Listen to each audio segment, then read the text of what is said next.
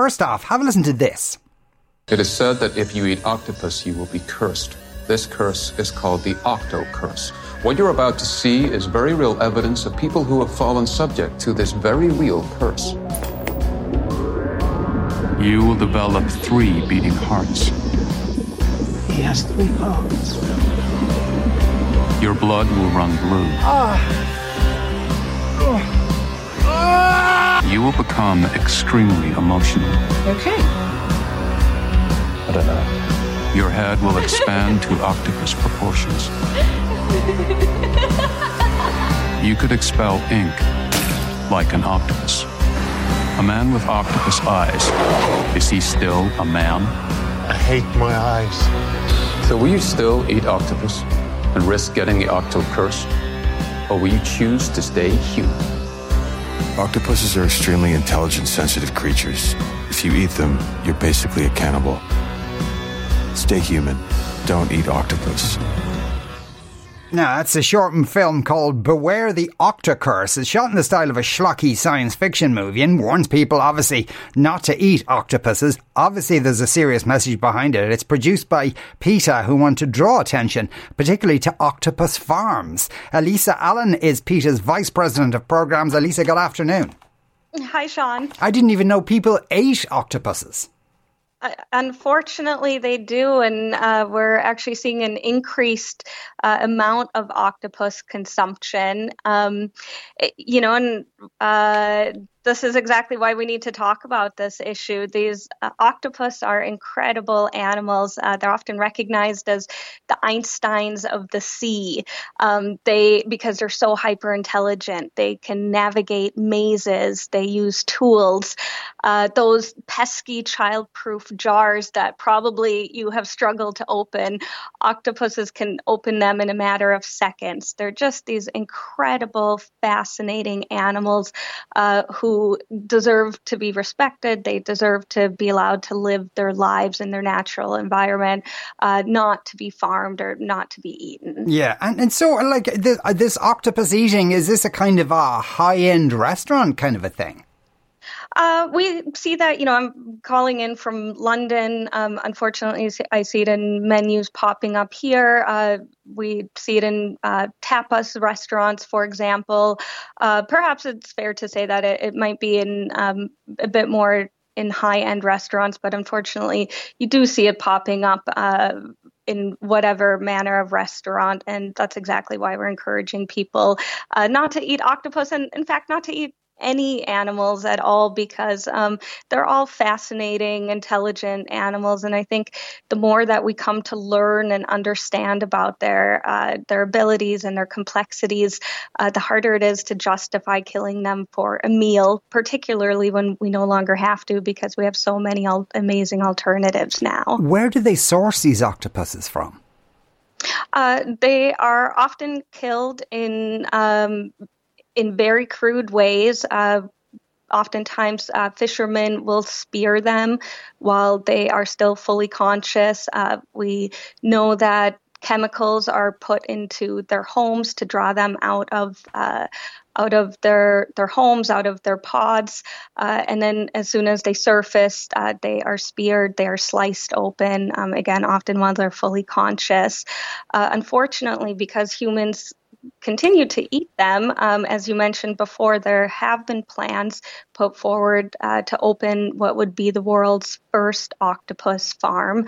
Uh, these plans are, are currently in Spain, um, although we've seen similar plans being tried to be put forward in, in China and in Mexico and elsewhere.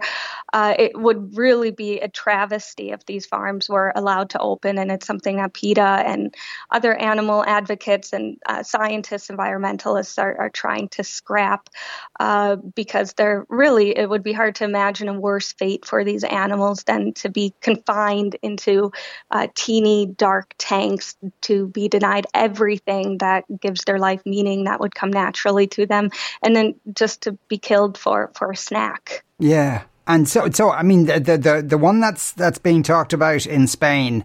Uh, that would be the first one in Europe. Now, you did mention China. Are there any other parts of the world where there are these kind of farms? Um, fortunately, not yet. Uh, the one that I mentioned, where the plans have been put forward to open this farm next year, is in Spain. That would be the world's first. Europe's, of course, too, um, but it would be the world's first. And we're worried that it would set a really dangerous precedent. Um, you know, I think at a time right now, we um, we should be looking to move away from farming animals, not um, trying to figure out how we can farm more species uh, of animals. And um, so that's really what this is about. We want to stop that farm from being built, but we also want to encourage people not to eat these and other animals at all. Um, that's really the the only way that we're going to solve this issue. But of course, if anyone listening is interested in um, in this campaign, they can watch that video. I, am glad that you played the audio version. The video is definitely worth watching too, and they can sign our petition on our on the PETA website. Yeah, we'd no option but to play the audio version because we're a radio mm. station. But uh, I just wanted to point that out, just in case you were wondering why we didn't. Uh, is there any recourse to European law about this? Can the European Union perhaps uh, um, uh, have some input into this? Um, right now, no. The hands I, I believe are um, are in Spain. And you know, one thing that um, is particularly worrying is that there uh, that if this farm were allowed to go ahead, there's no legislation to protect these animals on farms.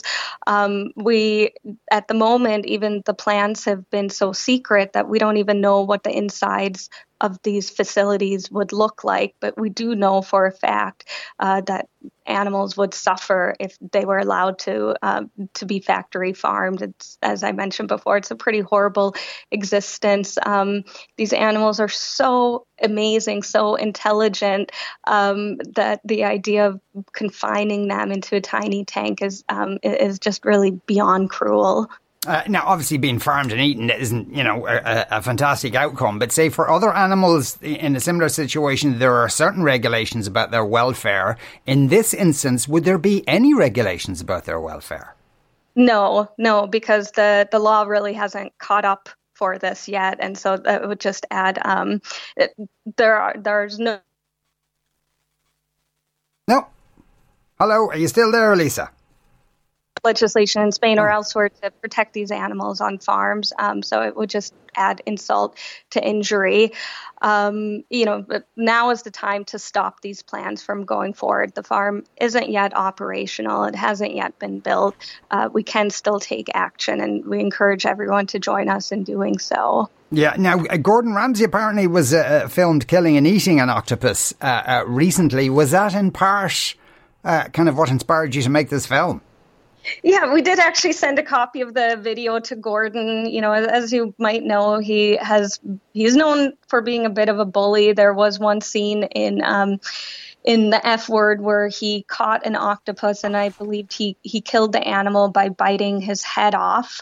Uh, he also serves octopus at his restaurants, which is why we we thought to send him a copy of this and uh, to encourage him to do better um, you know, that's really what this is about for Gordon and for everyone else. Once we have the information to encourage them going forward to make better, kinder choices, mm. uh, animals for the environment.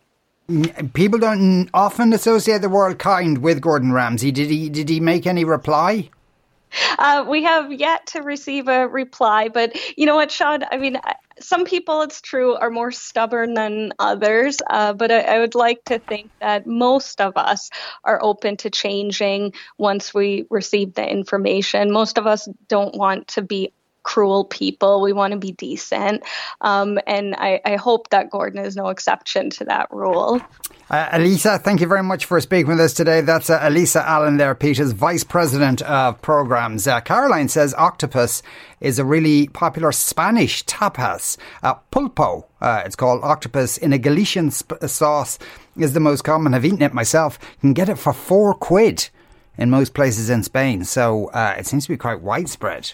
Uh, so they might have a bit of a, uh, a problem, a fight on their hands to stop a, a farm opening up.